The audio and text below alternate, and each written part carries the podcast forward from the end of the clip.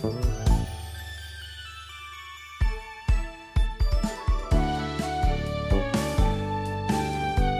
everybody. Welcome to RPG Cast, episode 529 for the week of February 1st, 2020. Welcome to 212022020. It's a special day. I just made it up. It's a special day now. Joining me today on this special day, Peter Thomas. Hello. Hello. How are you? I'm good. How are you? I'm I'm fine. I'm fine. Hungry. I am also I hungry. don't usually eat before the show. It's a mistake. Uh, keeping, got to keep hungry, just like Jonathan Stringer, who also joins us today. Yeah, if you stay hungry, it makes you try to finish the show faster. Right? That's right.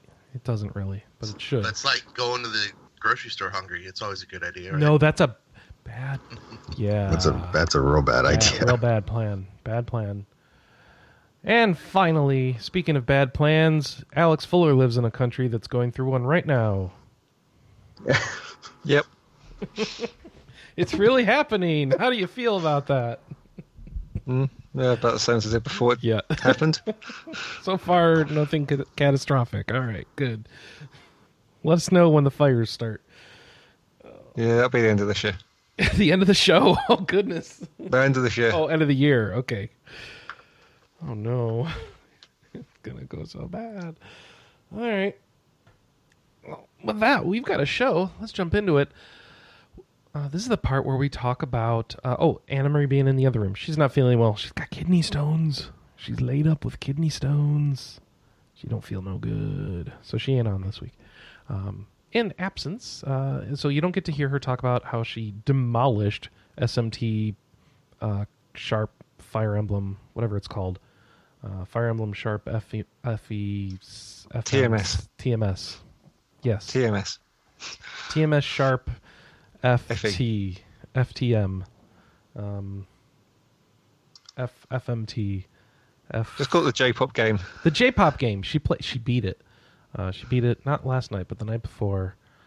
Um, she she swears to me there are no secret extra special endings that she's skipping or anything. So there's like a couple side quests she may not have done, but she she's done it all. So I have to take her word for it. But she'll tell you about it next week. I think she's going to write a review too. So uh, let's talk about what I've played because it's been boring. Crusaders of the Lost Idols, which is an idle game where you click and the numbers go up. That's real boring. It's on Steam and browser and Kongregate, so you can go play that if you want. It's a good one. Anna and I are both addicted to it. Clicker games scratch a special itch, don't they? They do. They I do. don't know what Do you it have a special I- clicker game that you like? Uh, I was playing um, something on my phone. Uh, Tap Titans. Yeah. Um, that's that's one I I got think it has really stuck sequel, into. right? Yeah. Yeah, yeah. There's the second one. Um, but I, I go through phases. I'll play them hardcore for like a couple of months, then I'll delete it and be like, "Oh, this is a waste of What am time." I doing with my life? Yeah, it's feel like I could dirty. be beating real games. hmm uh, yeah, but they do. They it's something about them. It's just very satisfying. hmm Yeah, all right. So, been doing that. Um, been playing more free enterprise, Final Fantasy IV free enterprise, which we talked about in the past. Um, I'm kind of practicing. I'm going to join a little tournament they're doing coming up called the uh, Fabul Gauntlet Tournament. Uh, I'm going to lose real bad, like real bad. I've been comparing my times. I'm real bad, like 33% longer than everyone else. So it's real bad. Um, but I'll practice. It'll be fun, and uh, I'll get to play. Um, I won't be like streamed or anything, but uh, they they do have fun with that stuff, and they stream it on their free enterprise Twitch channel and stuff, and uh, it's a good time. So you ever want to get into that community, Anna and I recommend it. And then finally, um, I've been playing something. Uh, I did this more last week, but we had the game of the year thing, so uh, didn't get to talk about it. I played a little bit more of the Pokemons, um, and that's because I tried out Temtem. Yes, So Temtem is um, that's a thing. That's a Pokemon. It's an interesting thing. It's like as Pokemon as you can be without being Pokemon. Actually, my wife uh, saw me playing it, and she's like, "How do people not get in trouble by basically ripping the idea from somebody else?" I know. I've been wondering that too. It's like I don't know. No, it's it's just look at Apple. Apple rips every idea and they do it better. So Oh, they should have Applemon. Yeah, yeah. Or is that Ah. actually the that might actually be a Digimon's name, Applemon. Anyway, yeah. Do you like it? Like, are you enjoying I- going through There's it? something charming about it. Um, the art style is not really my thing, but whatever. Um, I get in there and the music seems pretty good. Uh, the loops are a little short, but it's pretty good. the The premise is it's Pokemon. Go do Pokemon things, and it's like it's unabashedly Pokemon. And then it's hard. It's freaking hard. I keep dying. It's too hard. I'm, I'm, I'm yeah, they um that that item that you get fairly early. Uh, I think they require you to use it. the Um, Tem it's- Essence. Yeah, Yeah, it's they give you it's like an Estus flask for Mm-hmm. your Pokemon, so that'll refill them all and bring them back from death. And you have, uh, depending on how far you've progressed in the game, you have more charges on it. So I'm at the point where I have one charge on it, and it's it's necessary to get to the next area where I can heal. Otherwise, I'm just dying and being sent back to the previous area, or I'm walking back, or having to buy lots of potions and stuff. Um, I, yeah.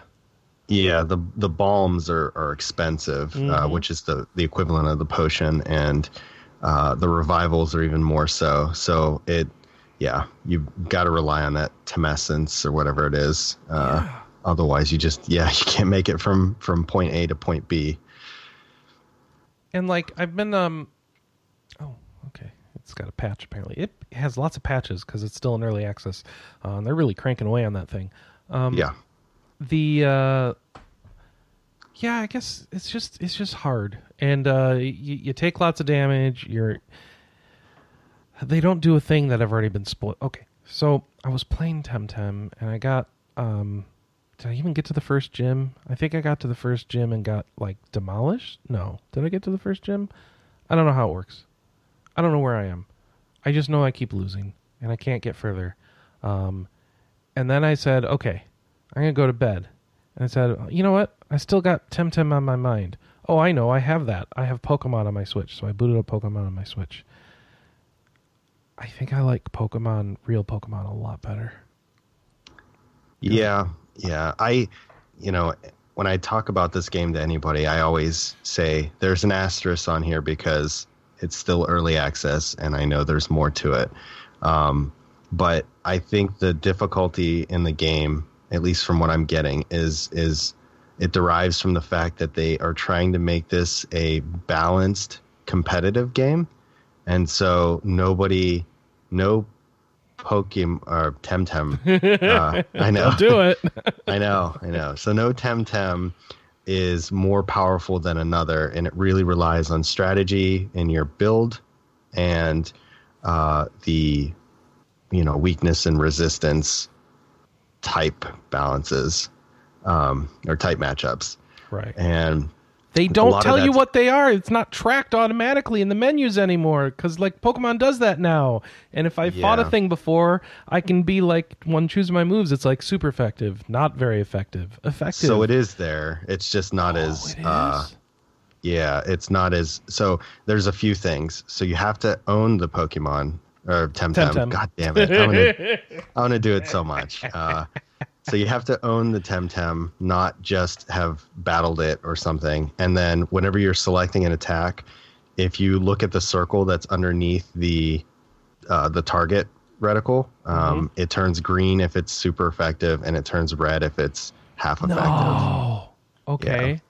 So it, so it is there. It's just not intuitive or I got you the game up right now. I'm going to try this. yeah, not not very um, smart, I guess. You know, But they, again, they really like 2v2 in this game. Is that like a competitive Pokemon thing? Is to be all 2v2y? yeah, I think that's that was their premise from the start. oh, Um, look at the circles. Okay, so all right. Now now I'm in business, Peter. That's what I needed. so that'll help. Yeah. Um, who did you pick as your starter? Uh I went with the grass the grassy one, Crystle. Oh, okay. Well, I guess it's not grass. It's all weird types in this, but it was the crystal. I don't know. I yeah, always, I chose the I always- mental one. I I always think. go for grass starters or organic looking starters or things that look like actual creatures, Right. but not trash bags and not crying things. Trash so, bags. so I've skipped not on. a, not a key ring. Yeah, not a key ring, not a trash bag, no inorganic items that have been brought to life is my first rule. Fortunately, starters never have that. Second is, and I realize I'm violating that if my thing is actually a living piece of crystal in this game, but shut up. Um, then I'm also uh, avo- Ooh, my Swali is evolving. Is it going to be a butterfly? Is it going to be a say, it's butterfly? gonna happen It's got a butterfly! Yay! Uh, okay, it just unfurled it. It's just a little, it's a little green thing. Okay, um, and then uh, so that then they got to look like as close to a real functional creature as possible is my second requirement, and then they got to be cuddly. I want to hug them, so that's why the the the the hoppet was my hoppet. Was that it? In the in the in the sword and shield, whatever. The bunny was my starter there. Um, Oh. because they can't be wet and crying. So Sobble's out, Nashawat was out. Um, if there's a big meme about him that I'm into, that's that get, got me to choose Snivy back in that generation, um, and then yeah, that so that brought it down to Grookey and and Hoppip or whatever the hell it's named. Not Hoppip. It's, It's Scorbunny. Score Bunny. I don't know the names of my own Pokemon. So that was that, and there's like, well, one of these is cuter than the other, so I went with the bunny. So there we go. Plus fist bump. Fuss bit. The fist bump was a bonus. I didn't know about it. I just did it. It was amazing. So I got a fist bump. I was like, yeah. So Yep. Anyway, Yeah. what were we talking about? Um. Oh, you were asking what my starter was. Crystle, Yeah. Yeah. So the champagne You know, of Temtems. the the game is, you know, it, it definitely shows a lot of early access functions. I guess. Um, Downsides. Uh, there's definitely not enough direction. Like where where Pokemon has too much direction and forces you down like this path. Um, there have been a few quests I pick up and I'm wandering around like crazy trying to figure it out, only to find out that you don't even get to finish it until a little later in the game. Um, there have been a few I, I've looked up. Uh, for example, the the very first quest or one of the few quests they give you is uh, to to look for these two boys that are in the same academia as you, and they are in a place that is across water, and you can't get there because you can't cross water. Can we can we talk about the academia for a second? Sure. What are are you really in it? Uh, you haven't really gone to any classes. And, no. and literally everybody in that academia is like, "Who are you?" yeah. like, or why they're haven't you like, you're been here?" You missed the classes. You you're late by like three years. Where have you been? Yeah. yeah. Yeah, there's there's some of that stuff that feels like it doesn't really fit. Uh, it doesn't match up, but I do love the the stamina system as opposed to um, like a, a PP usage. Yeah. Um, I think that's that's a, a welcome feature. Uh, makes you really consider what you're going to do, uh, so you don't overexert yourself, which is use up all of your stamina, and then it takes HP to use attacks. Um, I am always overusing my stamina because I just never think to check it. Yeah, I'm bad. at yeah. I have, I have a few times. Um, it's easy to miss though, uh, especially if you're only over by like one uh, or something, because it does cut into your HP bar and you can see it, but it's not that evident. Hmm. So you just actually did a move there that's going to cut into Loali's HP. Yep. Yep. Oh, except he's sleeping. It's sleeping. Um, but yeah, uh, I, I'm with you on the art style, though. I think it's a, a little weird, but I also think we're we're incredibly acclimated to Pokemon. So Yeah. I mean, it's been what 96, so uh, over 20 years of seeing the same art style or, or similar art style. But yeah, relearning all of the uh, type weaknesses and resistances is going to be a struggle. It's so hard, and their names for. Uh oh. Oh, you died. I crashed all the things, or I'm still going. Am I still No, going? you're good. I'm Yeah, good. You're good. Wow, go go video card driver recovery. It worked for once. Oh, this system has has things going. I've got ghosts in the machine. I don't know what's up with it. If I'm overtaxing things or playing crappy games or um, just using Yeah. AMD drivers, and this is what Time life for an is. upgrade. This is the upgrade. This is This the is the upgrade. Oh no! it's the worst of all worlds. bad end, bad end. All right, that's all I got. Did you play anything else, Peter? Uh, I did. Um, so I didn't put Temtem because it's really casual. I pop it on here and there um, just to kind of dabble around in it a bit. But I, I always go back and forth with early access games. It's like, do I want to beat through all the content that's available and then go back whenever they add things in the beginning that I missed out on? Um, the other, uh, I guess, piece I would talk about for that is that because it's early access, they only have about half the Temtem in there. And so I find myself wandering in grass, you know, to find the rare one that comes out, you know, only 2% of the time or something, and Yeah. realize that it actually It's just doesn't exist. Oh no. Yeah. How did you know? So, how did you know to look for it if it's not in there? well, it, more of like a conditioning thing. Mm. Um, you know, check every new piece of grass, battle like 10 or 15 times, see if anything new pops up, and then oh, move you on. play Pokemon So, different I than guess- me. yeah i mean theoretically i guess i could have still not seen it but i i do think that i mean the last 20 pieces of grass have had the same temtem in them so um i'm just guessing that they're not quite fleshed out just yet so um Sounds like You you're know. talking about a bad trip. Yeah, it, you know it's. I, early access is very hit and miss for me. Uh, sometimes I'm like gung ho about it, and, and I'm saying go for it. Uh, this would be one I'd say that if you're you know a diehard fan and really enjoy Pokemon style games, go for it. But if you don't like incomplete games or anything like that, wait. Uh, the problem is is that early access right now I think is already thirty five dollars, and I've got a feeling that this is going to go even higher once it's fully released. So, um, Oh, I You know. bet there'll be sales on this game. yeah, I bet they're going to throw be. in microtransactions and drop the base price at some point.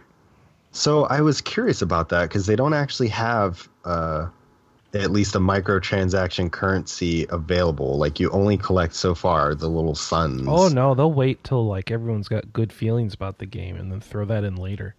Yeah, you might be right. Might be right.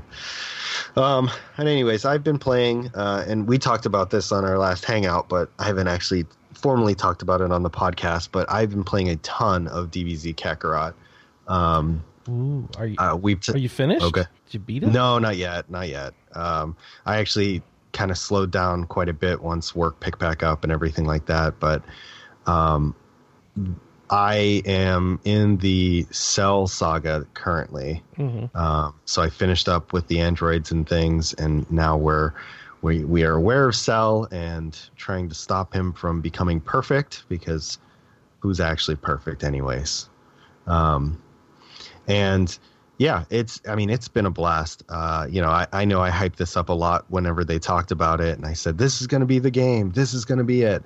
And for the most part, I, I still stand by that. I think that uh, DBZ Kakarot fits in a lot of ways uh, for people who are looking for certain things. Uh, and it's for the people who are tired of playing fighters, uh, which I am. Uh, this does have light fighting elements in the combat, but not nearly as in depth as as their you know Tenkaichis or Fighter Z or whatever the hell they're on now. Um, and it has uh, the action RPG elements and exploration and things like that that really make uh, this feel rewarding. Uh, I mean, you get to live in the world of Dragon Ball, and that's that's awesome to me. Um, they've got all these little tidbits floating around that that hint back towards the the actual Dragon Ball series. Um, so you pick up these little memories, and they talk about what what Goku did as a child around those times and areas and things like that. Yeah, but they don't. Um, you don't. You don't get to play it or do it. It's You just like don't. a few don't. It's- screenshots of like, yeah, the good Yeah. Dragon Ball. Don't you wish you had seen that? Well, maybe if the Kakarot does well, maybe they'll do one for Dragon Ball. Yeah. Uh, alright. I doubt it, but you know, wishful thinking. Um, but the the skill system and everything like that feels really good. Uh, combat feels really good. Um, the load times don't feel very good. Uh, I know that's something that I think they're going to try and address in the next patch. But right now, when especially when you're in a quest that requires you to map uh, switch a few times, uh, those load times can be very evident. So uh, I'd say they're at least 15 or 20 seconds apiece. Um, Yeah, I think they've they did release a patch that reduced some of those. Uh, has the patch come out already? Okay. I think so, yeah. 'cause I think Yeah. they're down to about like five seconds now, supposedly. Well, that's good. Um, yeah, so as I said, I haven't I haven't played in probably about a week or so, so I need to jump on and check it out again. But um, but yeah, I mean, uh, the other time I would recommend this is if somebody was interested in watching Dragon Ball Z but didn't want to go through you know 280 episodes of the series, uh, or they are averse to Funimation and don't want to subscribe to Funimation now and watch it. Um, DBZ is like the or Kakarot is like the DBZ Kai of the series. Uh, you get all the important plot details and storyline and things like that without having to deal with, you know, eight episodes of charging up a spirit bomb. Um, so yeah, it's been it's been a blast. Don't it's laugh. really it's true. important that you charge that spirit that that five minutes turn into five months. Yeah. I always joke with my friends. I'm like, last time on Dragon Ball Z, and it's like, ha. Next time on Dragon Ball Z, ha. Yeah, I can't handle it. so uh, yeah so i mean it's it's charming it's good i would say you know uh, at least of what i've played so far um, you know i'd probably give this a good 7.5 uh, maybe maybe an 8 in certain spots but um, you know there's no major i guess bugs or glitches or anything that makes the game feel broken um, there are a few visual bugs that have been pretty funny i've run into my own character model quite a few times Uh, and I don't know if they just forgot to clear it out. It's so strange. Uh, it was very early in the game, maybe like the first area I got to, and I I decided to walk backwards to go see what was there, and I saw I was playing as Goku, and I saw another Goku there, and he's standing there, and the model will look at you when you're walking around because it's it's you know designed to eye track, I guess, like other characters, and he just stands there. You can't interact with him. You can't do anything. He's, uh, you know, a physical being, so you can't walk through him or anything. But yeah, I, I think they just forgot to clear him off of the screen once you moved to that new map. wow. I like, yeah, I, I have a knack for that though. It's like I, I something similar happened to me in Breath of Fire when I played that, and uh, a couple other things. Uh, it was very very bizarre. Um, but uh, yeah, I've been playing Borderlands Game of the Year edition because uh, somebody quit on me and doesn't play with me anymore. Um, not gonna mention any names there, Chris. I'm sorry. What'd you ask of me? I said I started playing Borderlands Game of the Year edition Oh no! On on my own Again. some- Wait a somebody- second. somebody uh, stopped playing with me. You know, it must run in the family. What do you mean I does the same stopped playing with you? You you didn't you never after you after you Uh-huh, found yeah. out Yeah. that I had already beaten Borderlands 1. You were like, "Oh, and you don't even like this game." No, that's fine. I don't want to No, it's okay. Yeah, I didn't want to subject you to another round of torture if you didn't enjoy the game. Um, so don't don't put it on me. You're the one who didn't ask me to play anymore. You never Why? reinvi- What's- What? You never Listen, reinvited me. if if it if you, you, have a bring cut, it up. You didn't if you have a cut on your finger and it burns, I'm not going to keep pouring lemon juice in Mm-hmm. it. Okay. Um. So yeah, I'm I'm in the second area of that. The weird thing is, I've actually beaten Borderlands, uh, the OG version on PlayStation Three. Um, so this is more just to play some of the DLC content that came out. Um, I'm not like going real hard on it or anything like that. Not trying to finish all the achievements, but uh, I do really enjoy it. Uh, most people will tell you I'm not a first-person shooter guy, but Borderlands is different for some reason. It just feels different, and I don't know if it's the character growth in it, if it's the weird guns, or if it's even the writing. Uh, I mean, the writing has always been really impeccable with these games.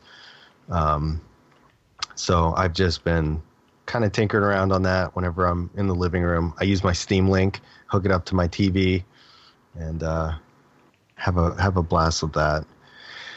And then Byleth came out uh, on Smash, which caused Oh, me to you boot back that in up Smash? a little bit. Yeah. Uh, I had to see Byleth. I was like, Yeah. you know, they announced Banjo. I was like, that's cool. They announced Hero. I was like, not really, not really interested. They announced Terry. I'm like, definitely not. And then, you know, Byleth was around, and I'm like, uh, yeah, that'll get me. That'll that'll do it. So started tinkering around with her. I did play the other four characters that I hadn't touched, um, uh, or other three characters I hadn't touched. Um, and Terry plays like I thought he would. Hero is unique. I like the MP system that he's got going on, and Banjo is just good fun. Uh, it brought back a lot of memories of playing Banjo Kazooie on the N64. But um, but Byleth is interesting because she does not play like any of the other Fire Emblem characters, which is good and bad. Um, it's good because her kit is really fun and and a lot of she's got a lot of utility. Um, they gave her the Sword of the Creator, uh, which if you have not played Fire Emblem Three Houses, you should not listen to this next part. But the Sword of the Creator kind of does this little extension whip thingy, which gave it r- extra range in Three Houses. In this game, it is an amazing recovery. Um, so think of Joker's uh, little grappling hook thing, or Ivysaur's vine whips. Um, you can pretty much come from almost death and still recover, which is it's incredible. Um, I'm still not used to her. She's a little heavier than the the all the characters except for Ike. I think she's a little lighter than him. So, um, still trying to get acclimated to how she works and what works best for her. But she has a lot of hard hitting moves. Um, she has a move that's like a warlock punch, so it's almost uninterruptible, and uh, she's very devastating. And they've got uh, some good color schemes on her. They picked uh, ones for the male that make them look like Claude and Dimitri. They've got ones for the female that make her look like Edelgard, and they have the um, spoilerish costumes, which I won't get into. Mhm. Um, and then the last thing uh, that I've been playing is City Skylines, uh, which is actually not what I've been playing. That's more what my wife has been playing. So she is a uh, civil engineer. Uh, that's where she got her degree in, and she designs bridges and builds bridges wherever she works. And I bought City Skylines because I thought it would be something that was kind of up her alley as far as, you know, building out a city. Wouldn't and Bridge Simulator or Bridge Builder game be better for her? Uh, yeah, we've done those too. Oh, okay. Anything that deals with Or any she, kind of she she's too good at them? She, she- Yeah, 'cause um, this is more like city planning with like Yeah. market stuff down, Civ City. yeah. So, so when you think of of uh, an an engineer, a bridge engineer, um, roadways and things like that are are kind of a sister department to it. So she's familiar with it, but it's not. It's definitely not in the wheelhouse. Like you still have to get a separate certification to do that stuff. Um, so it kind of fits in line with it, but but not quite. Um, but she's been actually enjoying it quite a bit. Um, she is very adamant about putting all of her pollution creating things on one side of the map and killing off all of the grass and trees that exist there. And, you know, her little civilization lives on the other side of the map and it's happy. I should I should get a screenshot of her city so yeah. far. Well, you, you kind of have to do that at least in the early game. yeah. You can, you can mitigate that when you unlock better sort of stuff and change some of the zones to be less polluty. But yeah, at the very start, you definitely have to do that. Yeah, yeah. So it's like if you zoom out on her map, it's like this lush green area all the way up until you get to the industrial, and then it's just like brown and it's got smog everywhere. It's it's it's pretty awful, and uh, uh, we're still trying to figure out about like you know what you're talking about, Alex. So when you start getting the upgrades for like bigger roads and things like that, how to implement them without destroying your entire city. Um, because they make you Yeah. build, you know, on the little tiny road, they make you build all the houses and things right next to the little tiny road. And then when you upgrade them, the road's too big and then it just demolishes your entire area. So Yeah, well, you have to think of that in the future as well, because yeah, you're going to get issues with uh, traffic flows soon enough. If you Yeah, haven't if you haven't thought that that through. So Yeah. I mean, some, sometimes you probably want to actually just rejigger things around in a, in a certain area, but yeah. It's been it's been interesting Yeah. uh, to see it. That it was so the way that she built this. This is like her third one because she's restarted twice for for those reasons. Like I didn't think this through. I should have did this. Restart. so we've done that twice, and now on the third city, she has the the main entryway, which has two roads coming out of it. She pulled one to the left and then one to the right. And so all of her residential commercials on the left and all of her industrial and garbage is on the right. And I told her, I was like, that's fine, except the people can't work because they can't get there. And I, I kid you not, she took one piece of road and stuck it between the two little entryway points. I'm like, that's not going to be enough for anybody at all. And so as the traffic starts building up, you just see floods of people in this little like nook of the city and they're all fighting to get to where they need to go and they can't. Um, she has a she has since remedied that, but uh, yeah, I'd say from population zero to population like 1,500 or so, that's all there was. Just one little two block road that connected, you know, two entire chunks of the city. I like those games, but they ended up always feeling like a traffic management simulator to me more so than city building at a certain point. And it's like so much of it relies on that. Yeah, It does You'll see, you'll like- joys of roundabouts instead of uh, traffic lights. Yeah. Yeah, we those are another one we can't really figure out how to implement properly is roundabouts. So she has she's much more creative than I am. So when I build my cities, I build like the grid, right? Everything Yep. is straight up and down, straight left and right, and that works for me. But she says that's boring and that doesn't really jive with her. So she builds like curved roads and all this stuff and then and then complains that, you know, you can't put like a whole block of commercial residential area or commercial or residential areas down. You have to like click into each individual little segment that came up. Oh yeah, you can. There are some sort of selecting options, so you can actually get so you can select a box and it fills anything that's inside that box. Alex, you just need to be with us, man, because like I don't Yeah. know what all this stuff is, and she's asking me. Well, I'm like, it took me a while. It took me a while to figure out, but yeah, there's different select tools that you can use, and those will Ah, yeah, that'll help, with- help help with that stuff. Um, but yeah, so I, if you look at the overhead of her map, it looks kind of like the silhouette of a train. Um, it's got all these different little curvy spots, and she doesn't see it, but she's she's not a uh, what a, what are they called? Creative viewer. She's abstract. Is that Oh. I don't I don't know. Oh. Anyway, she can't see pictures and roads like I can, and apparently I'm a derp. So, but it's been fun. Uh, it's fun watching her uh, go through it. It's always interesting to see how she would play something versus me, uh, especially because we are two very. She's not a gamer. I guess I should have prefaced with that. Um, she doesn't play video games, and the very rare ones that I can get her to play, it's it's very bizarre to see her. Like she got really into H1Z1 for a long time, and What? I don't Wait, even, what? I, I don't know, man. I don't know. I it's like the weirdest things. Like I'll play, I'll pick something out and I'll be like, "Oh, you're gonna love this," and she's like, "Man, it's okay." And then like I'll be playing a game and she's like, "I want to try that. That looks fun." And I'm like, "Okay," and then she's gone. Um, the only exception to that was Stardew. Stardew was one I was like, "I'm pretty sure you'll like this," and she, you know, 180 hours later, she's still in love with it. I don't know. Sounds like she's kind of a gamer after all. I know. Just with Stardew, I'm telling you, it's it's And, Anything and else? Cities and cities- H1Z1. Once you play like more than like two or three games, you're you're a gamer. It's just Yeah, I I define gamer as like you know somebody who wants to play. I don't know that outside of Stardew, I don't know that she's ever sat down and been like, "I'm bored, let's play a video game." Uh, so, anyways, that that's, it's been a busy couple of weeks. Um, we've been playing all kinds of different things. Or I've been playing all kinds of different things and introducing my wife to some things. So, uh, sorry for commandeering so much time.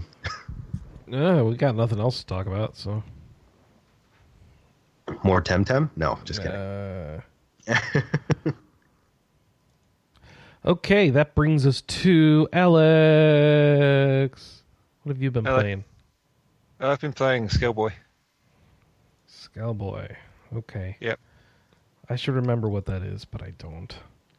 It's a sort of adventure RPG where you have you have a character who swaps out body parts. Oh, okay. Is you're an, you're an undead, so you can do that apparently. Yeah, you know, it's part of the Undead Charter.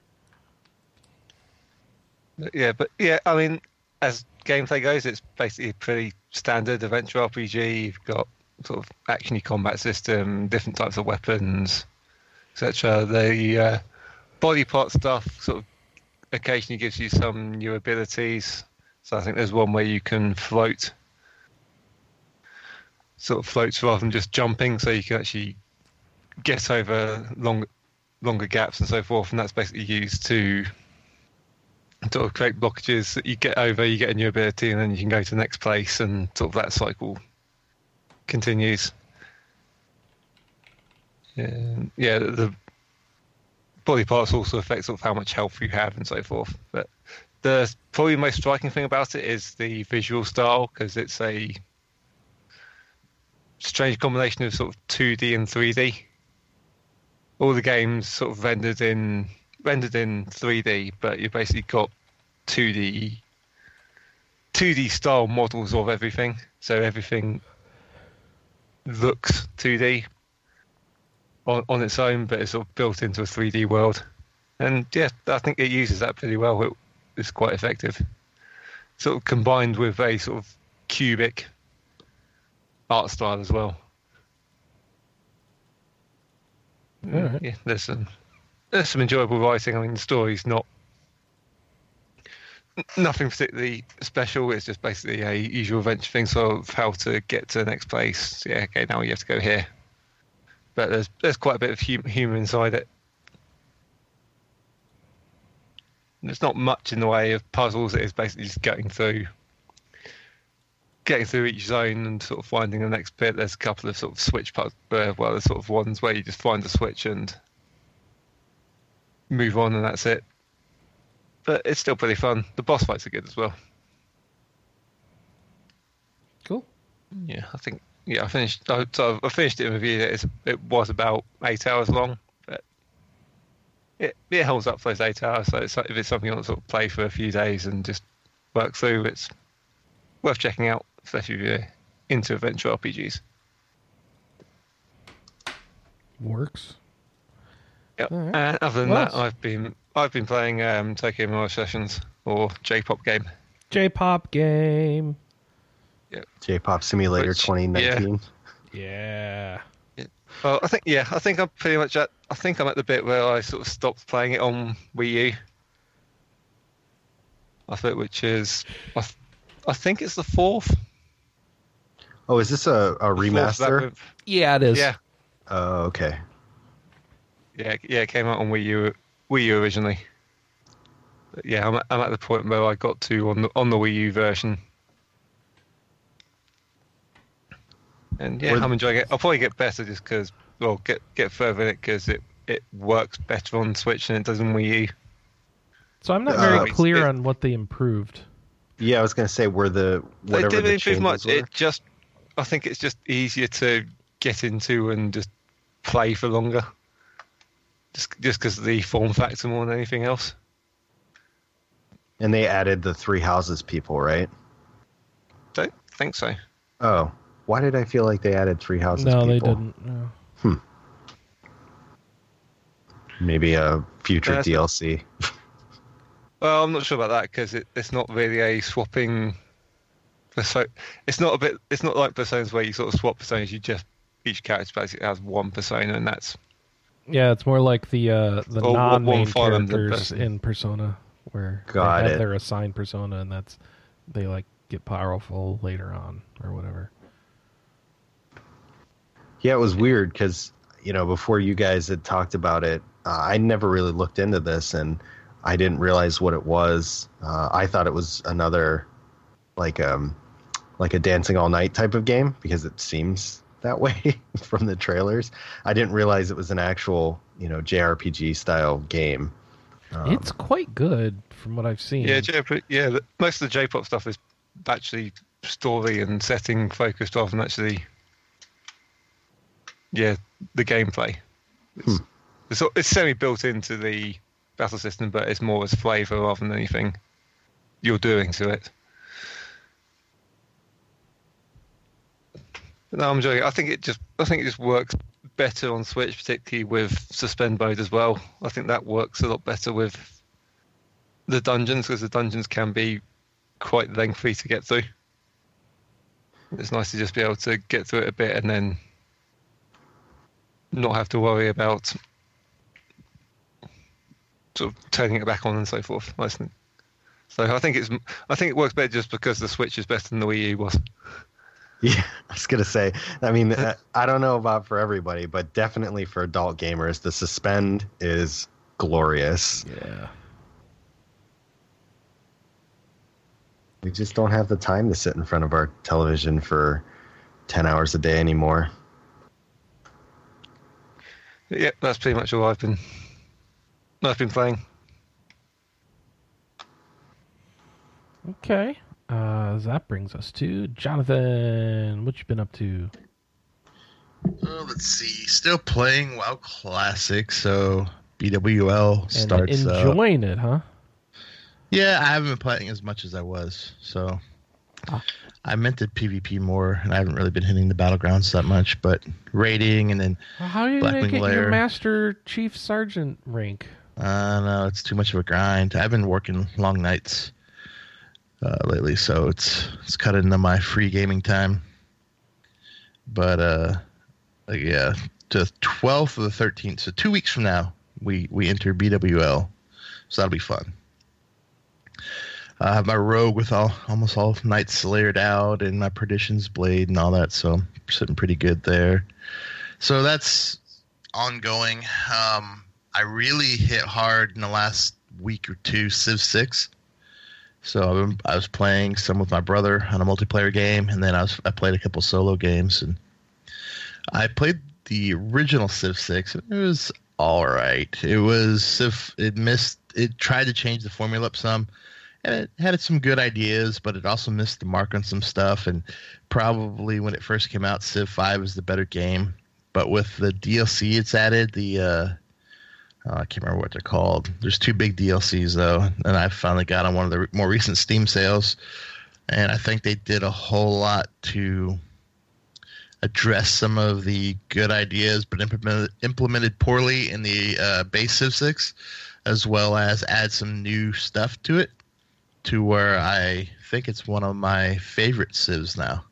So Ooh. I think it plays really well. I was really enjoying enjoying it. The only gripe I end up having with Civ Six, and I think it's kind of the same for the other Civs, is getting a science victory is seems to always be the easiest way to win. And if I lose to the computer, it's almost always because they had a science victory. And like a religious victory or domination victory, so much work. I guess you have to play small maps for those to be more of a factor, but I think the balance in between the victories is too um, out of whack, which bothers me a little bit. So it's more of a hey, who can race to get the most science than do the little moon the moon landing thing and establish a colony or whatever. So actually pumped a lot of time into doing that. Uh, just recently, Warcraft 3 Reforged was released. And so the last couple nights I've been playing that. I did the prologue, and then I just finished the first human campaign. I heard a, a lot of complaining about this one so far, and I think part of it is uh, it seems like they underdelivered what was promised. But to me, I didn't really get all into what was promised, so it's like I don't know what I'm missing out on. And uh, I think that people are mad that any custom maps or content you create is their property, which I get it. That's but that's all games now do that, and I'm not going to create anything anyway. So, as for my purposes, I've been having a lot of fun with it. This had a really long dev time, didn't it? It's Blizzard. Oh yeah, I guess that's true. I, I remember I don't get onto my Blizzard app all that often, but I know that I had seen that icon sitting there and it's like coming soon, and I felt like that coming soon was there for almost at least a year and a half. yeah I was gonna say like a year and a half, almost two years. Yeah, sounds about Um, right. So yeah, but I, I've actually been eyeballing. Warcraft was one of the RTSs that I, I never got into, um, not for you know any other reason than I just was more heavily into Command and Conquer. Yeah. Um, but it seemed like a, a solid RTS, and I remember uh, one of my old friends had I think the second one or something. You know the old crappy pixel art one. no, the second one was awesome. Oh, maybe it was the first one then. The first one was kind of eh. Yeah, yeah. One of them had really crummy pixel art. That's it was still one. cool, but uh, it you know it just looked like something that got churned out of Mm-hmm. like a, a home development place. Um, so Definitely yeah, I've been, yeah, I've been interested in in looking at Warcraft three, and I, I feel like I'm in the same boat as you. I don't create maps, um, so I feel like I'm going in with pretty open expectations. Yeah, well, it's not just the maps. If, if no one's really going to get anything off a map, it's more like you know, Dota's created from Warcraft three, so that whole genre of games is created off a mod of Warcraft three and millions of dollars. And now Blizzard's like, hey, that was kind of our thing. You know, we don't, you know, we don't want people doing that again. And I think that's why it's in place. But even all modern games kind of have that. Anything you make in here is a property of us. Blah blah blah. But uh yeah, I mean, so I played all these back in the day. I didn't play the first Warcraft in the '90s. I was huge as a kid. I was really into RTSs. I played Command and Conquer some. I played really played a lot of Red Alert. StarCraft was a huge one. Warcraft Yep. two, Warcraft three. So I played all these. So it's kind of fun going back and living through it again. And all the WoW stuff. So, if you played WoW and like right when you start off in WoW, that's all based on and the, several of the expansions, the early expansions too are based on events, characters, story plots that happen in Warcraft 2, Warcraft 3. So, which is kind of cool to go, oh, yeah, that's why. Oh, yeah, that, that big raid boss, you know, you're fighting, that big name guy, he's a, a big player in Warcraft 3. Actually, a lot of them are. So, you, you're introduced to all those people then and their backstory. So, for those who are into the lore, I'm kind of, I'm not that heavy into the lore when I play the MMOs because I think there's kind of a disconnect there but it's still a, a reminder of oh yeah or here's these cities in Lordaeron that used to that are you know now the uh, undead cities that used to be the human cities and then Warcraft 2 played a big part. I don't want to I mean it's 30 year old story and a 20 year old story now but I don't want to spoil too much if we're going to go through play them but uh, back then too it was probably the most cinematic and storytelling uh, type RTS you could get. You know that StarCraft. And, you know, Red Alert did their thing, but it wasn't as rich like the Warcraft three and the StarCraft storytelling that they do. So it's it was a unique uh, experience and still a lot of fun. Twenty years later, so I'm gonna try to go through and play all the the campaigns. I don't know if I'm really gonna do much multiplayer on it. Um, multiplayer and stuff like StarCraft often takes a lot of my enjoyment out of it because it's not like I like in the campaigns where you get to use a bunch of different units and and uh, kind of have fun with it. Where in the multiplayer, you really have to like you have really strict build queues, and you got to be you know so many keystrokes a uh, minute and slam it all out or you're going to lose because someone else is really good at it and is going to do it faster than you. And it's more about spamming a certain efficient unit, like a flying unit that's hard to kill or a certain ground unit that you can get early and running over there and killing and destroying their means of producing stuff. So while I I get the strategy and the skill involved in it, it's just takes some of the enjoyment I have out of the game from it just because you have to you you really min max it and relegate it to playing it in that kind of more rigid play style. So I like the campaign you can kind of play it a little more relaxed and try different units and different things. I was the same way. I, it's you know, StarCraft is similar to that. Yep. You know, banelings and such. It's all I feel like everybody finds that one unit that they know they can roll with and you know, I just I would rather play the campaign where I can try out the super units or whatever it may be. Yep, Mutalisk Rush with the Yeah. five Mutalisk. Yep. Yeah. So, so yeah, I Warcraft 3 may not be as bad about that because you have your hero characters, but it's uh, I never. I played. I actually did play some StarCraft multiplayer back in the day. I don't think I ever played any Warcraft 3 multiplayer, but I don't know. Uh, there's a lot of because it has all the expansion stuff in it, so there's a lot of content, a lot of campaign uh, to be played. So other than that, I can't think of anything else I've played in the last couple weeks. Civ Six was sucking up a lot of my time there for a while. I was, I had a couple stay up until, oh crap, it's it's morning. It's, like, it's daylight, daylight outside. how it works. Weekends, or yeah, that was over Christmas, but holidays and uh, into January, finishing those up or it started at the end of my my Christmas holiday from work. Cool beans. Well, why don't we jump in to the feedback? No objections? All right, hearing none. Let's move on. How do you feel when a game you really want is delayed? And the first thing I'm going to read here is oh wait, that's not feedback for that. So Budai, who writes in and says, "It doesn't really bother me at all when a game is delayed."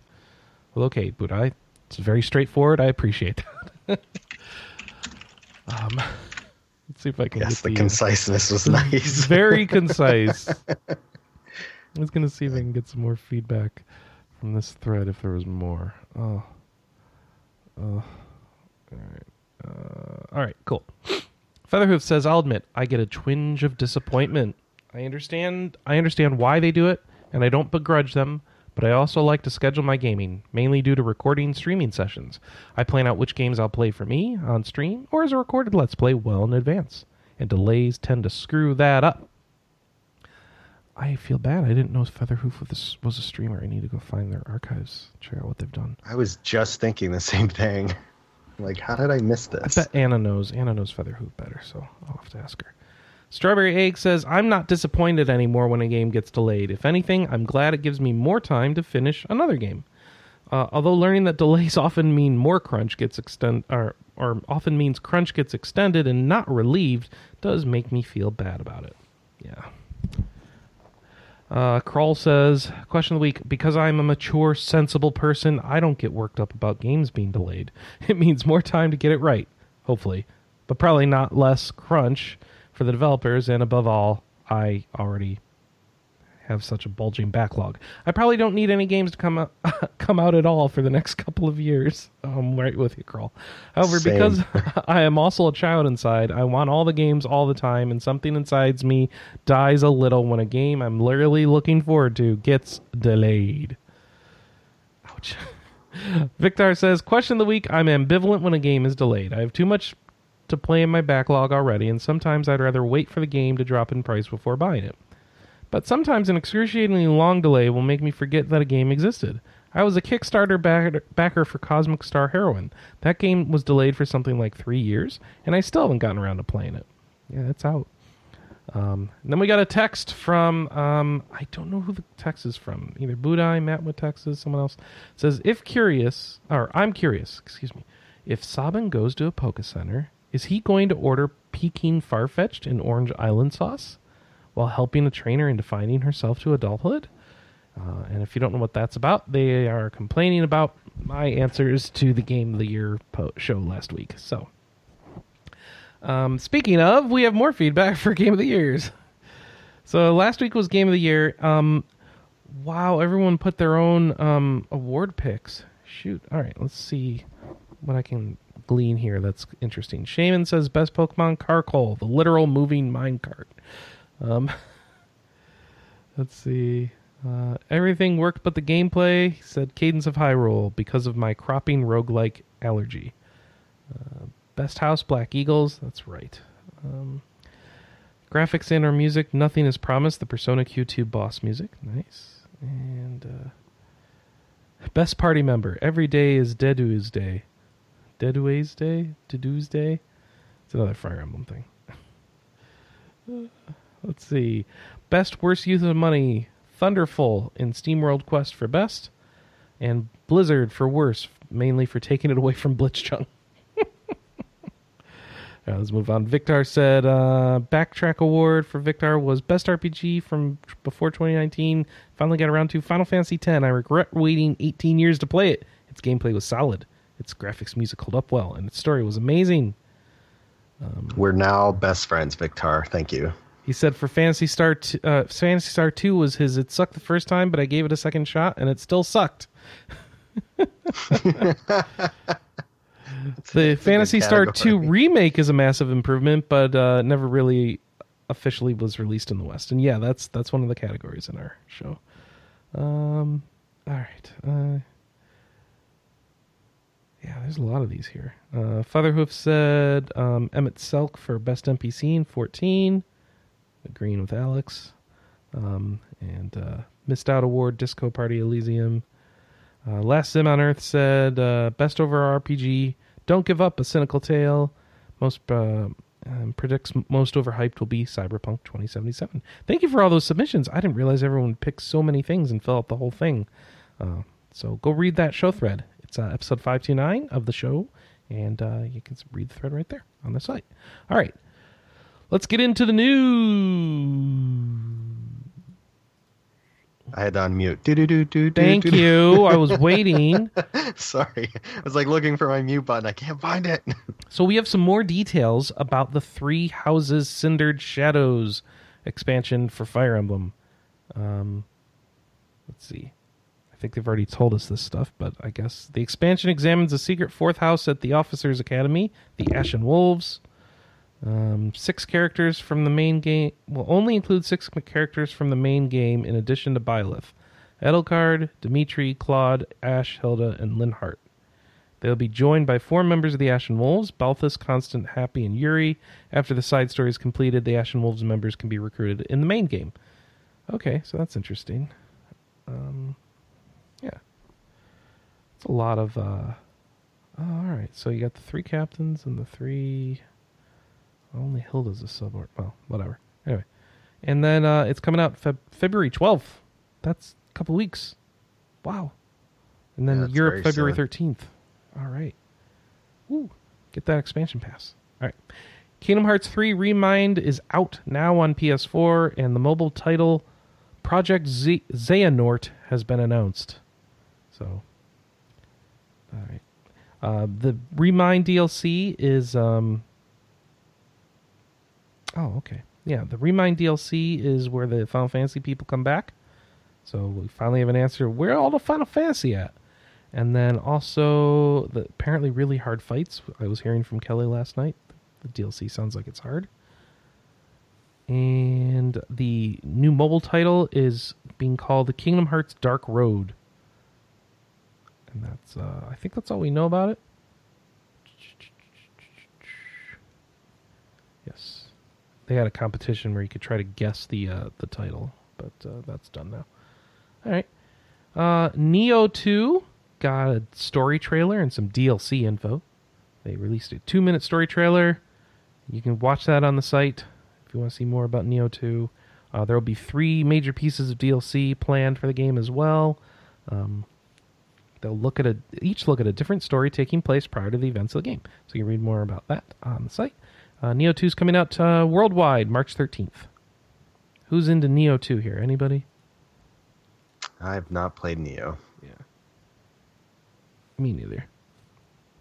I bought it because I heard it was like uh, action Dark Souls.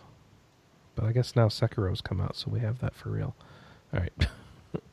uh, Disco Elysium got a hardcore mode and ultra wide monitor support. So, if you still haven't played Disco Elysium, what are you waiting for? Apparently, everybody loves it. And I haven't gotten around to it yet. So, Torchlight Frontiers has been rebranded. Oh right. So my uh my uh pick for what game isn't going to come out in 2020 no matter what they say was Torchlight uh Frontiers. And um well, now Torchlight Frontiers won't be coming out in 2020 cuz it's being called Torchlight 3 now. Haha. Yeah. Uh, series creator Max, Scha- Max Schaefer, who's apparently associated with the game again, it's gonna be. Oh, whatever, Anna. You want to be on the show? Come in here. Um, in the the announcement trailer, says it'll be transitioning from a free to play experience to a premium title. Um, the release date is still nothing other than quote unquote summer 2020, uh, but there will be closed alpha testing starting two days ago.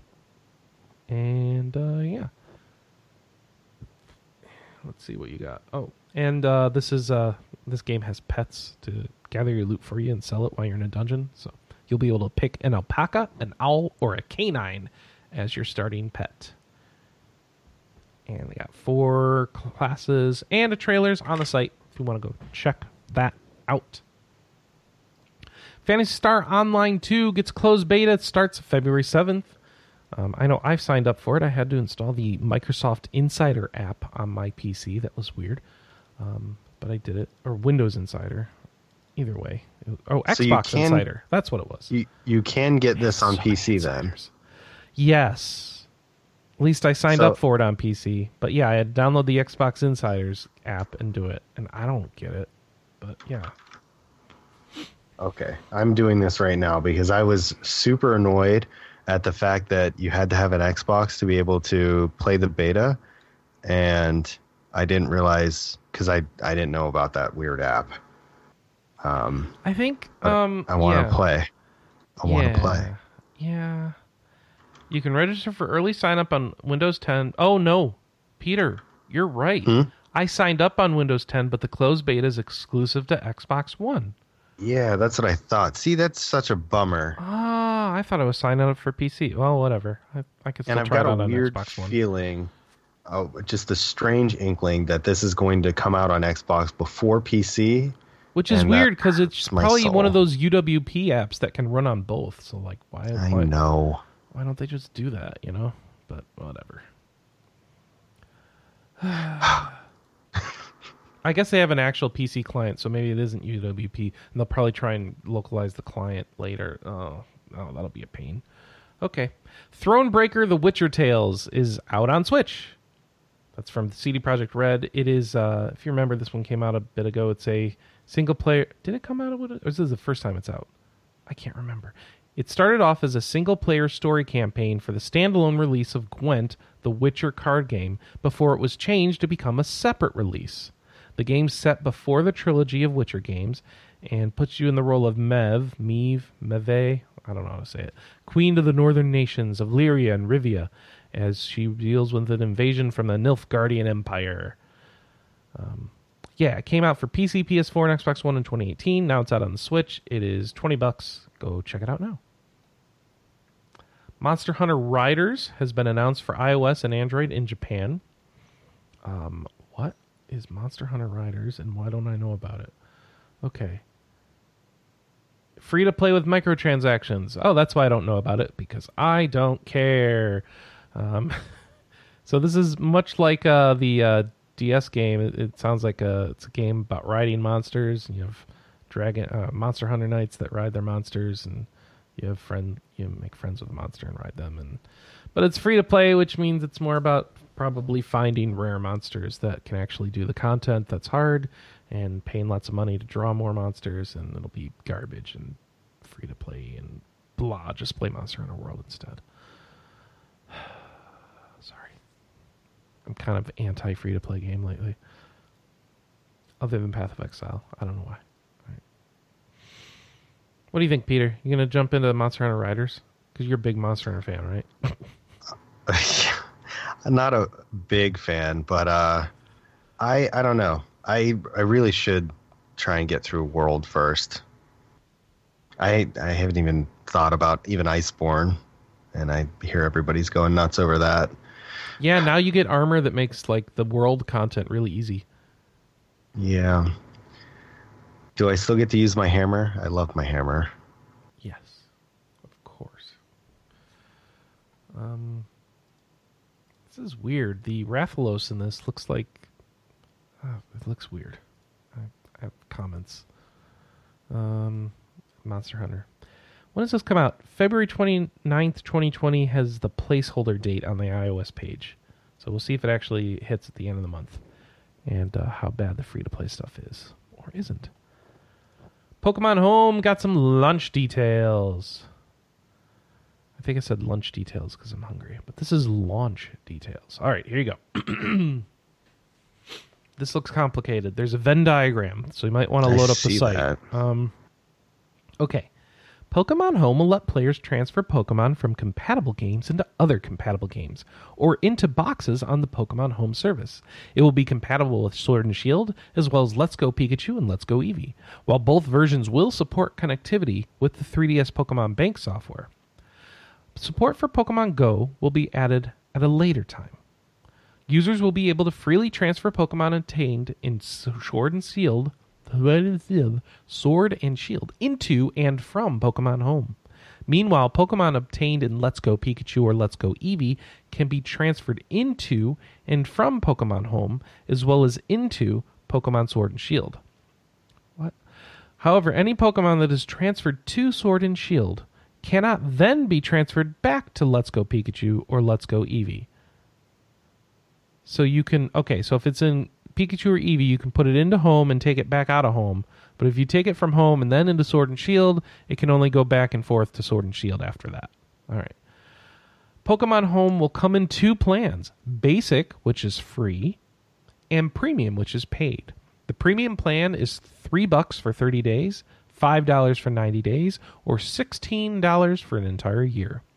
Those with a premium plan will be able to move Pokemon from the bank into Pokemon Home. However, any Pokemon moved into Pokemon Home cannot be transferred back to Pokemon Bank. Pokemon Bank and Transporter will be made available for free for one month after the launch of Pokemon Home. So at that point, I guess they just want you to pay the money to, to Pokemon Home.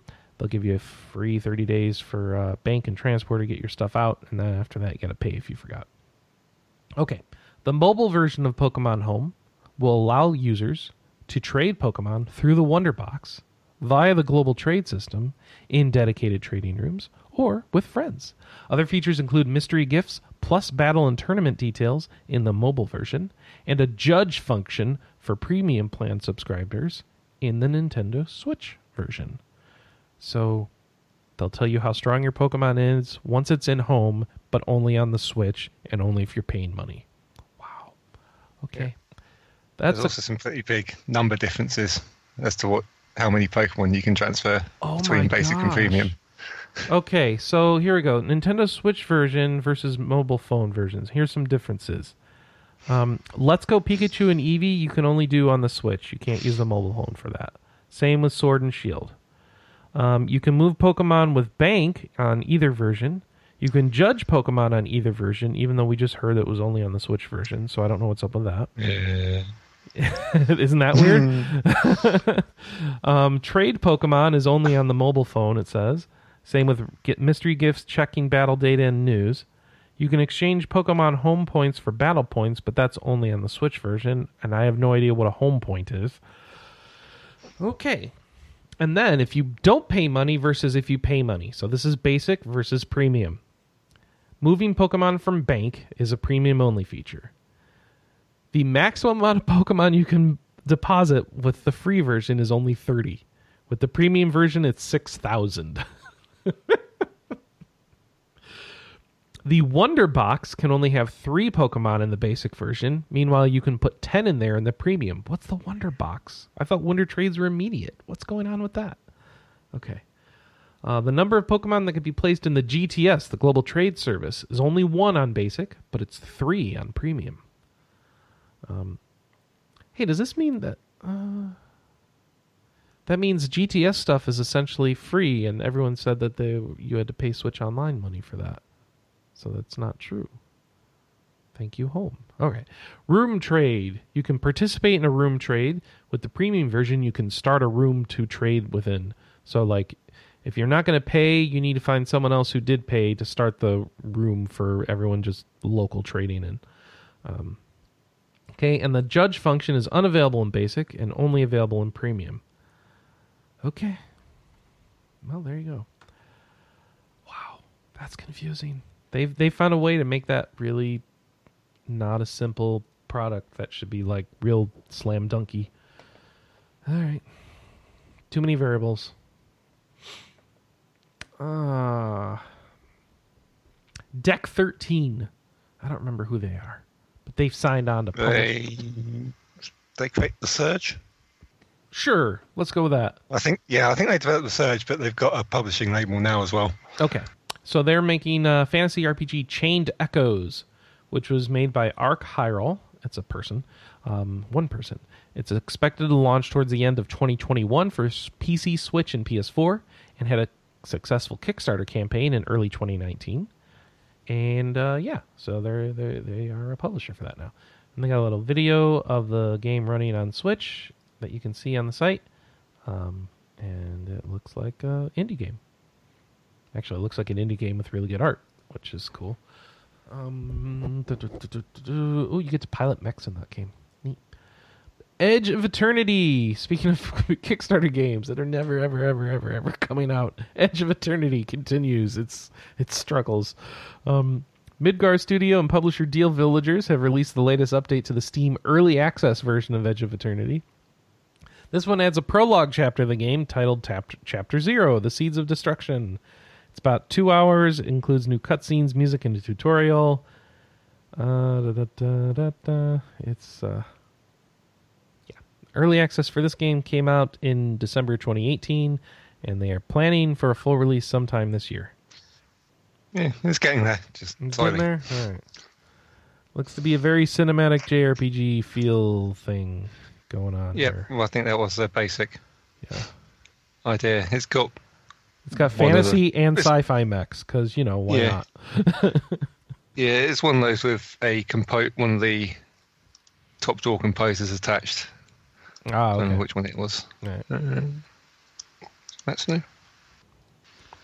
Final Fantasy VII remake has Uh, put out. A, Mitsuda. oh, Mitsuda. That's okay. attached to uh, Edge of Eternity. Nice. I wonder how many you actually did, but we'll see. All right. There's a new trailer for 7 Remake, and it's got Young Cloud and Young Tifa talking next to the well. And there's a new song in it, apparently. And you get to see Ketchi, um, aka, what's his name? Um, well, it doesn't matter. And, uh, Spoilers. yeah, oh, sorry. Ooh. yeah, uh huh. Spoilers for FF7. Is it? Yeah, I was gonna say, is it still spoilers if it's a game that came out in '97? I'm telling you, I'm telling you, Aeris is gonna live this time. oh wait, it's Aerith now. All right, FF7 oh, they remake. some stuff. Yeah, FF7 remake. It's coming out in multiple parts. Um, uh, if you don't know, it is. So this first part's only a third of the game. Um, you can see some of the honeybee stuff in um, this trailer, and oh, they do Cloud as a girl, uh, except it's a different. Wow, that's different how they pulled that off. But okay. Yeah, they make, they're making it a lot more camp. and and like the honeybees in on it. All right, cool. All right, I why love that not? they kept the way he walked. Yep. He's so pretty.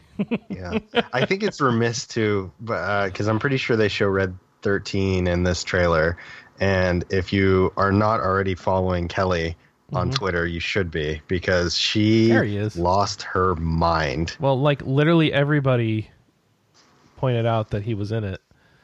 Yeah, Wow, he looks good. He's got the fire tail and everything. Look at that. yeah, yeah. I mean, they did a great job with his details, but uh, yeah, she just like went crazy Whoa. Sephiroth lost 10 years. Good God. he looks Well. young. You know, it's it's Japan. Everybody is Yeah. ten years younger than they actually Oh, are. Hojo. Oh, man, everyone's in this thing. The whole everybody's here. Everybody is here. Everybody's here.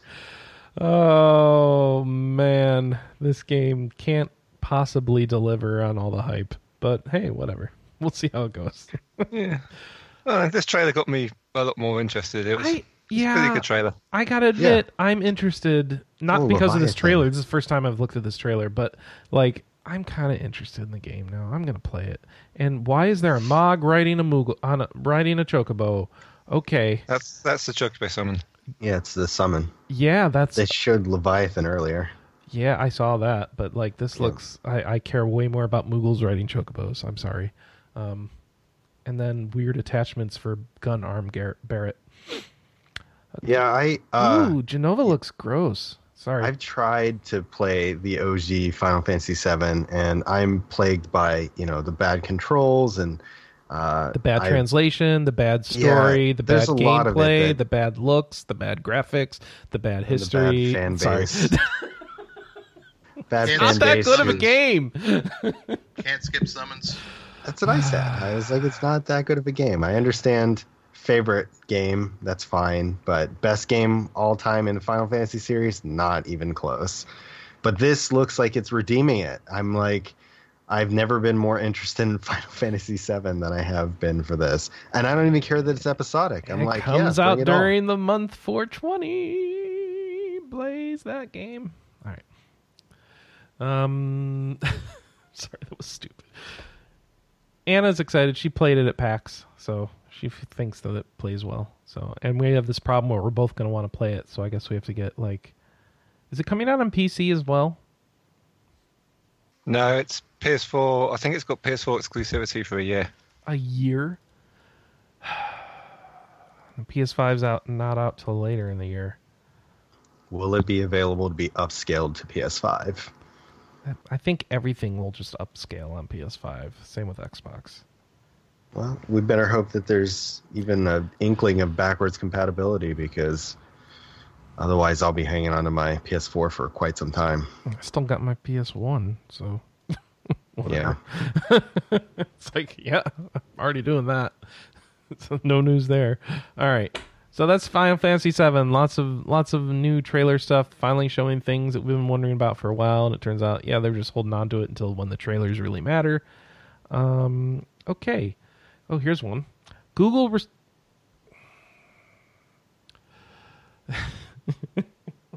I'm sorry. This is a news story to me. Google has responded to the Stadia complaints. Um, let's see. Let's uh, here's the here's the substance. We understand the desire to hear more specifics on the games. After all, that is what is about the games.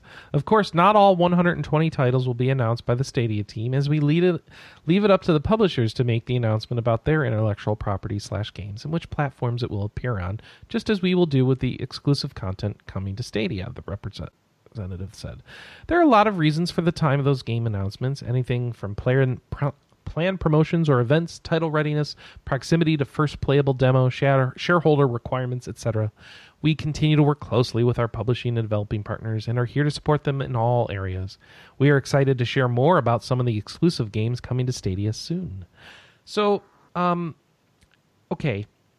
So 120 new games was were announced by Google earlier this month, but no titles, no release targets, no anything said. Um, they just said we are targeting more than 120 games coming to Stadia in 2020, and are targeting more than 10 games in the first half of the year alone, and will then only be available on Stadia, and they will be only available on Stadia when they launch. And um, I, what? And then You know, when I hear this, all I hear is I don't really care. yeah, like- I mean, it's every major console announces games, even though the publisher also announces said games. Like if you see E3, you know, Square Enix will say, "Hey, Final Fantasy VII's coming," and then Sony will be like, "Yeah, Final Fantasy VII's coming." Uh, them not doing that does not make them cooler than the rest. I'm like, I don't know. It just seems it seems very hands off and and uncaring. Like, yeah, we put this thing out. If you want to do it, great, and if you don't, don't. Uh, yeah, I don't know. Um, it's been apparently it's been 40 days since the last new game announcement, release, feature update, or real community update. Woo! Jesus. Stadia Okay. launching great. So this is one of those rough launches. Think PS3 style. oh, poor Stadia. All right. Uh, okay, so we have the awards up, by the way, and I don't just mean my silly podcast from last week. I mean the actual RPGamer Best of Awards, and you can go look and see who won all the things. Um, here, let me give you a te- teaser. Uh, Best Tactical RPG was Fire Emblem Three Houses. Ah, yeah, you're shocked. I know. Um, but you need to go to the article and click on things, and then you can see what won Game of the Year. Surprise! You can be shocked by how many other awards that won. How many other Yes. awards it won? Yes, you'll be Oh. shocked by that. Wow, I'm I'm surprised about worst RPG. That didn't even come up in our conversation. Wow. Okay. Jeez. Go to the rpgamer.com and click on the awards. Go check now. Enjoy it. Uh, people put a lot of work into it, so uh, I'm real happy with it. I'm real happy with our site and the awards. So, Atelier Ryza has a review. You can go check that out as well. Orange Blood has a review. Skellboy has a review, probably written by you, Alex, right? Indeed. Yep. Magical Hoshin. What? Is that an old game? Yeah, that that's a Kaijin retro going through his version? backlog. All right. Um, ooh, he didn't like it either. All right. Wow, The Witcher season one roundtable review. So Pascal and uh, Eric Van Asselt, Zach Webster, and Michael Apps all sat down to uh, review the first season of The Witcher on Netflix. So you can see what they think of Yennefer, I guess. I think it's Yennefer, right? It's, yeah, Yennefer. A lot of young looking witches and then Mimi bard songs. Lots of Mimi bard bard songs. Yeah. Just Yeah. one bard song. Rand- randomly, I was at the school that Henry Cavill went to today. oh yeah? Yeah, it's very posh. Okay. Why were you there? I was playing hockey. Okay. All right. Fair enough. uh, let's see. Dragon Quest Four. No, Dragon Quest My Story. So, oh, this is an editorial. Yay!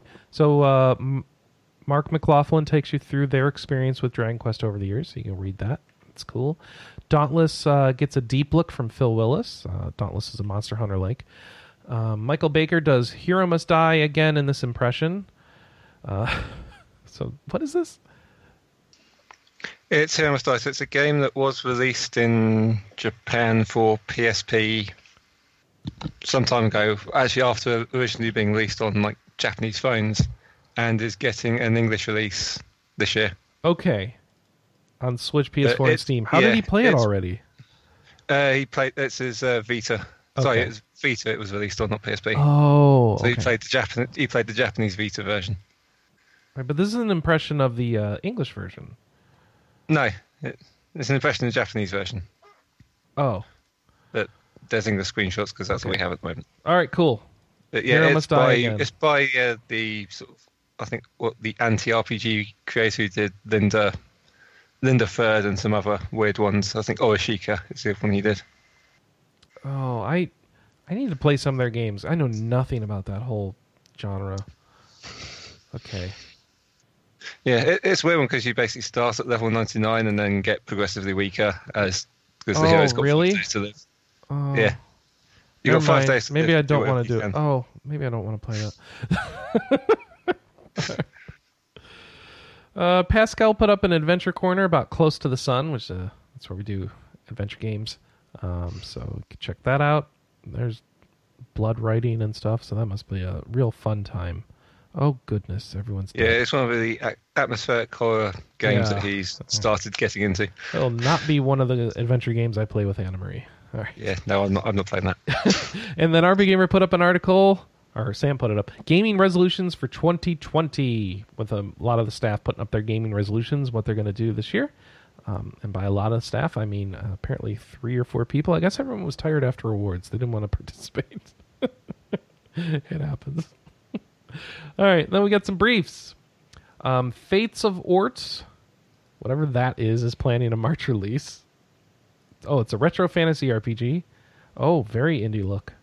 Um, oh, cool pixel art style though. Okay, go check that out. Fa- Fates of Ort. It's coming up March.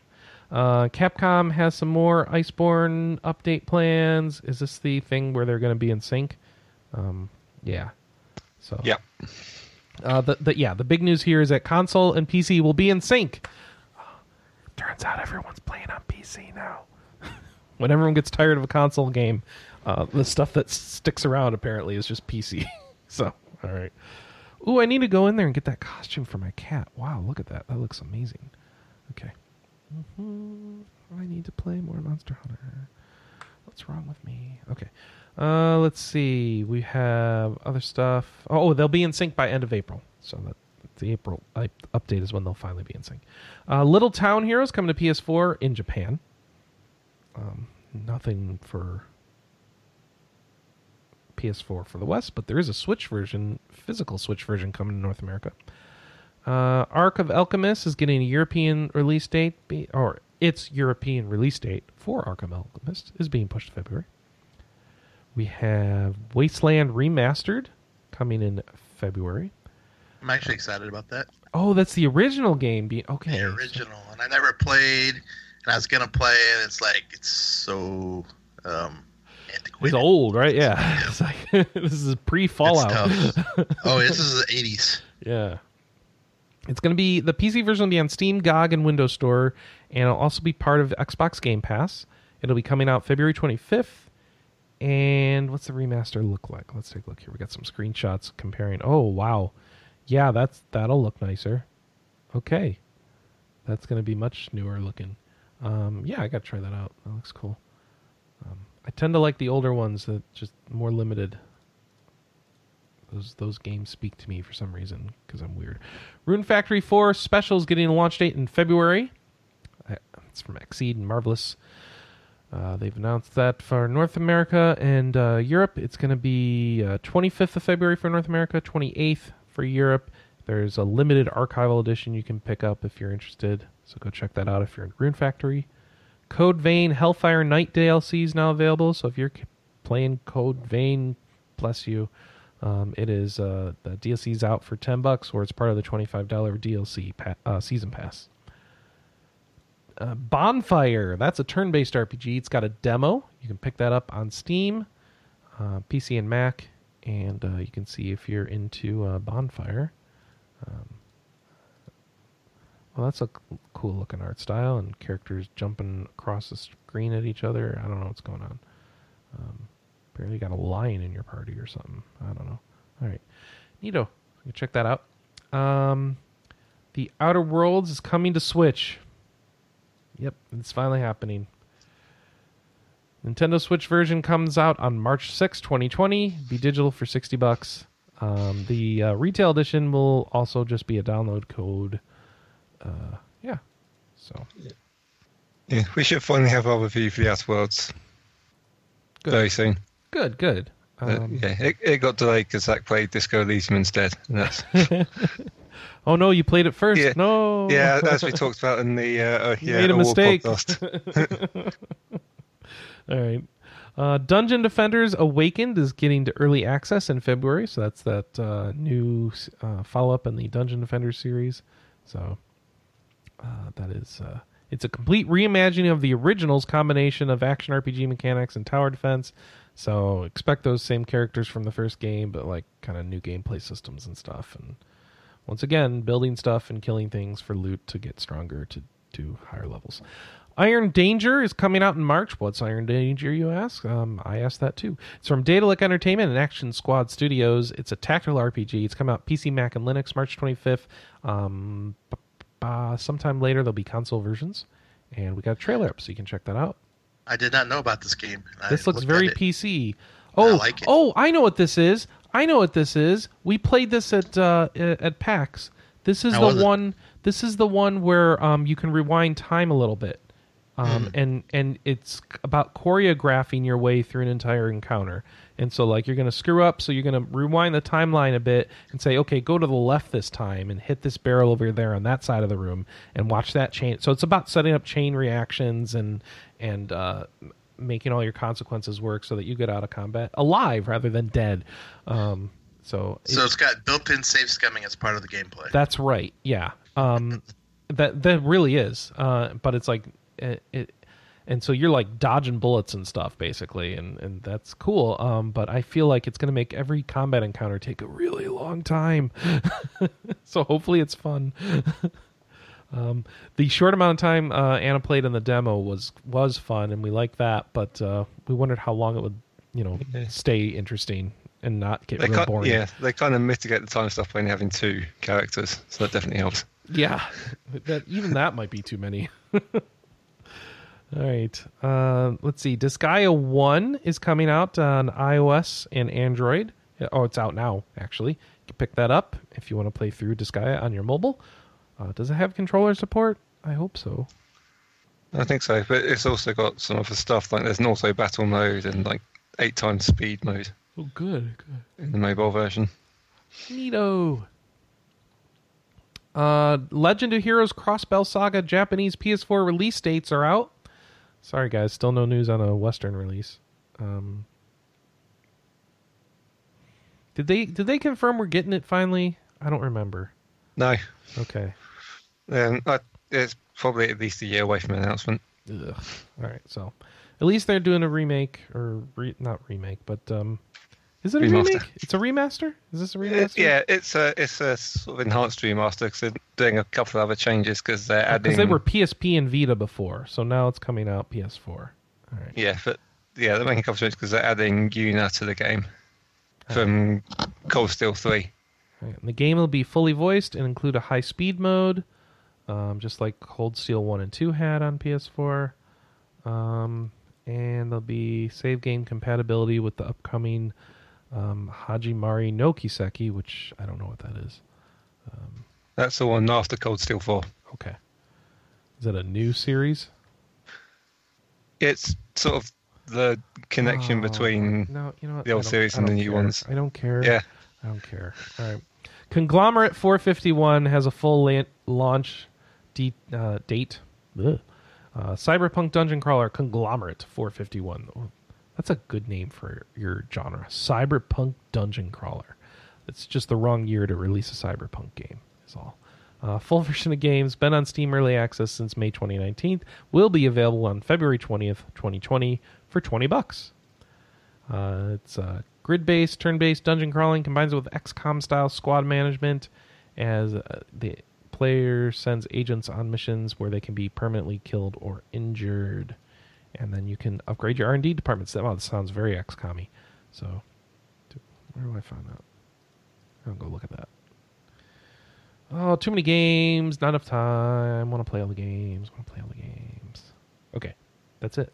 We need a question of the week. What's our question of the week? Um, what what are you gonna do until Final Fantasy VII remake comes out? Is that a good question? Is that a bad question? It's a bad question. See, nobody has any. Uh, It's a decent question. There's quite, there's quite a few things coming out before then. Like Animal Crossing. that's out for like a week before it, right? It doesn't matter. Okay. I'm, I'm not even Yeah, sure if I'm going to play Final Fantasy VII until all of the episodes are released. really? Yeah, that's a whole, that's a whole 168 hours to play. I may wait. Yeah, that's um. I mean, I guess But the think of all the benefit that is spoilers. they'll oh, probably Oh, yeah. they'll probably lump them together in a collection once they're done. So it might be wise. the story so later, so long, so far, off over two days. Yeah, Yeah, I'll enjoy that in 10 years. re- It'll be the remind. it'll be the PS6 remaster. You get all three. you see how many games I still have sealed on my shelf from PS2, yeah. it'll Got kind a, of follow. Got a few of those. No, I want to play it's not that seven when it comes out. sealed. I want to play seven when it comes out. I want to be in the zeitgeist for this one. I want to. If it's good, I want to be into it. If it's bad, I want to complain with everyone else. I mean, to me, it's it's not really it's nothing new. It's just seeing a lot of the old in a new way. So it's not like I'm missing other- out. But you can The understand the question- story this time, maybe. The other question of the week could be: uh, When do you plan on buying your uh, Animal Crossing version of Switch? No, not buying a new Switch just because of an ugly Animal Crossing design. I am, and it's not ugly. Damn it, It's not that great. you're ugly.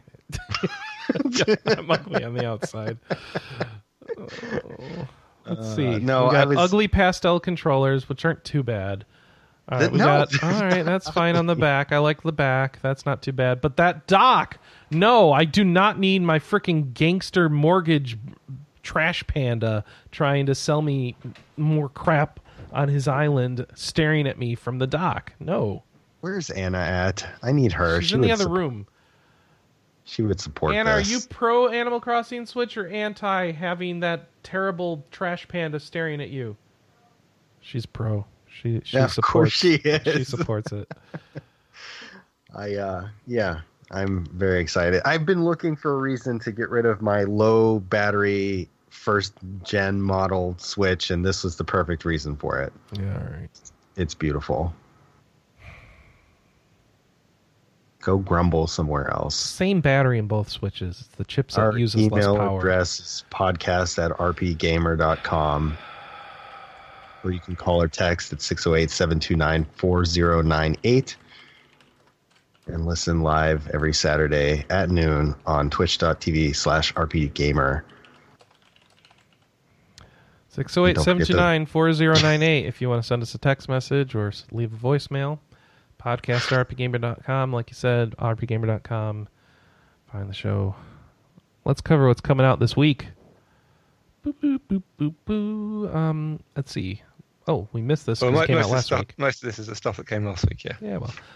Utawarerumono, Mask of Deception and Mask of Truth came out on the PC. Thronebreaker, The Witcher Tales, we talked about earlier, that's out on Switch. Pillars of Eternity 2, Deadfire hit PS4 and Xbone. That's the uh, the expansion for Pillars of Eternity 2. It's been No, out. that's that is Pillars of Eternity 2. Oh. Wait, really? It wasn't on Yeah. console till now? No, Oh my god. Pillars 1 came out last year on console, I think. What? What? Yeah. Okay. Well, Pillars of Eternity 2 now available. Go go lead your pirate dreams. Um Skellboy coming out on Switch or out on Switch as of 2 days ago. Arc of Alchemist, PS4 and Switch, Disgaea 1 complete we talked about on a- iOS and Android. Yesterday, January 31st, saw the release of Ash of Gods Redemption, PS4, Switch, Xbox One, The Incredible Adventures of Van Helsing 3 for PS4. Uh, wow, another game series that's far behind in console. Okay. Uh, yeah, it's weird because that came out on like Xbox One like six months after the PC launch, but and then yeah, I suddenly got the surprise of yeah, this is out on PS4 now. I thought, oh, Okay. it was. Here's an actual upcoming release The Dark Crystal Age of Resistance Tactics. That is the tactical RPG that is apparently heavily inspired by Final Fantasy Tactics and is set in the Dark Crystal universe in the same setting as the Netflix show, which is a prequel to the Dark Crystal movie. Whew. PC, Mac, PS4, Switch, and Xbox One. February 4th. Oh. Anna's going to review it, she says. So there you go. Yeah. What are you going to play this week, Alex? Uh, I should play Arc of Alchemist because I have the review code. Okay. Uh, Peter. it- yeah, Oh, it could be interesting because I just read a review for it. okay. What about you, It, Peter? it, it wasn't good. Um, I'll probably try and finish Kakarot and then play Borderlands and have my wife play more City Skylines. okay. If you need someone to play Borderlands with you, ask somebody else. I will ask somebody else, Okay. somebody who Apparently- wants to play and isn't suffering. Even though I wanted to play with keyboard. Peter, that was the whole reason. I was like, oh, that'll be fun. I'll play with Peter. As soon as he finds out I don't like the game, like, no, I ain't asking you anymore. I only want to play. With, I only want to play with hype partners. Only Alex, do hype you wanna play with me? Yeah. f- Yeah, I don't play it. Ah. Jonathan, do you want to play with me? Um, Nobody's into it. I'll play Monster Hunter on PC play- with you, yeah. Peter. What's that? Monster Hunter on PC, we could play. Uh, I don't have the PC version. oh, come on. What are you waiting for? Get I- Iceborne. I'm semi tempted to play City Skylines now. yeah, me Yeah. too. I have Yeah. that And as every well. time I play that game, I'm like, oh, I get tired of it after a little bit. Can we But like- multiplayer that? I don't not. think so. No? But what I'm going to do is I'm going to set up a Skype video call and we're just going to manage the city together. Hey, well, you could do that Discord thing and stream it to the RP Gamer Discord and Oh. we could tell you what to do. That true. We can do that. Or uh, or Twitch it. You know, because you're a game streamer. Uh, yeah, at one point. at one point I was. Same. But the this actually the Discord is a, a good idea. Maybe I'll see if she wants to sit in front of the computer as opposed to the uh, living room and push it to Discord. All right. The only problem is, is that when we usually play, it's late for us. So that means it's like dead ass in the morning for Alex. Yeah, that's my thing. All right. Uh, I will be playing more Final Fantasy Free Enterprise as I prep for that little tournament thing I'm signed up for. Um, more uh, Crusaders of the Lost Idols. Um, but beyond that, I'm having trouble getting myself into other games as I as I usually have. Um, but what I would like to play is uh, more Control and go finish that. See if Don't I forget. Jonathan. You didn't ask him. Oh, Jonathan! He doesn't care about me. Jonathan, are you gonna go Well, we don't play? care Uh, about you gonna go play Iron D- Danger? You gonna play Iron Danger? It's not out yet. Well, you. Uh, oh, all right. Not till March, right? What are you gonna play? Probably gonna keep keep going on the Warcraft 3 campaign. You know, people are still playing Rainbow Six Siege, aren't they? Yeah. And Actually, like- I played it for the first time in a few months uh, Ah. the other day for a couple. Like one of my buddies that played it was like, "I'm streaming now. Come hang out." So I jumped on there just to say hi, and then they, they had an open spot, and they're like, "Come join us." So I got on and played for like in two hours, hour and a half. It's good times. Nice. And then Super Bowl's this weekend too. We can't forget that. That super. Uh, you mean the big game? The big superb owl. Yes. yeah, that's tomorrow. So we'll be doing that too. I'll be tackling Nacho Mountain, Mountain or something like that. Or just lots of pizzas. I don't know what we're gonna do tomorrow. Actually, I might be here with Anna as she um, suffers through kidney stone, which I think is what happened last Super Bowl. Two years ago. Okay.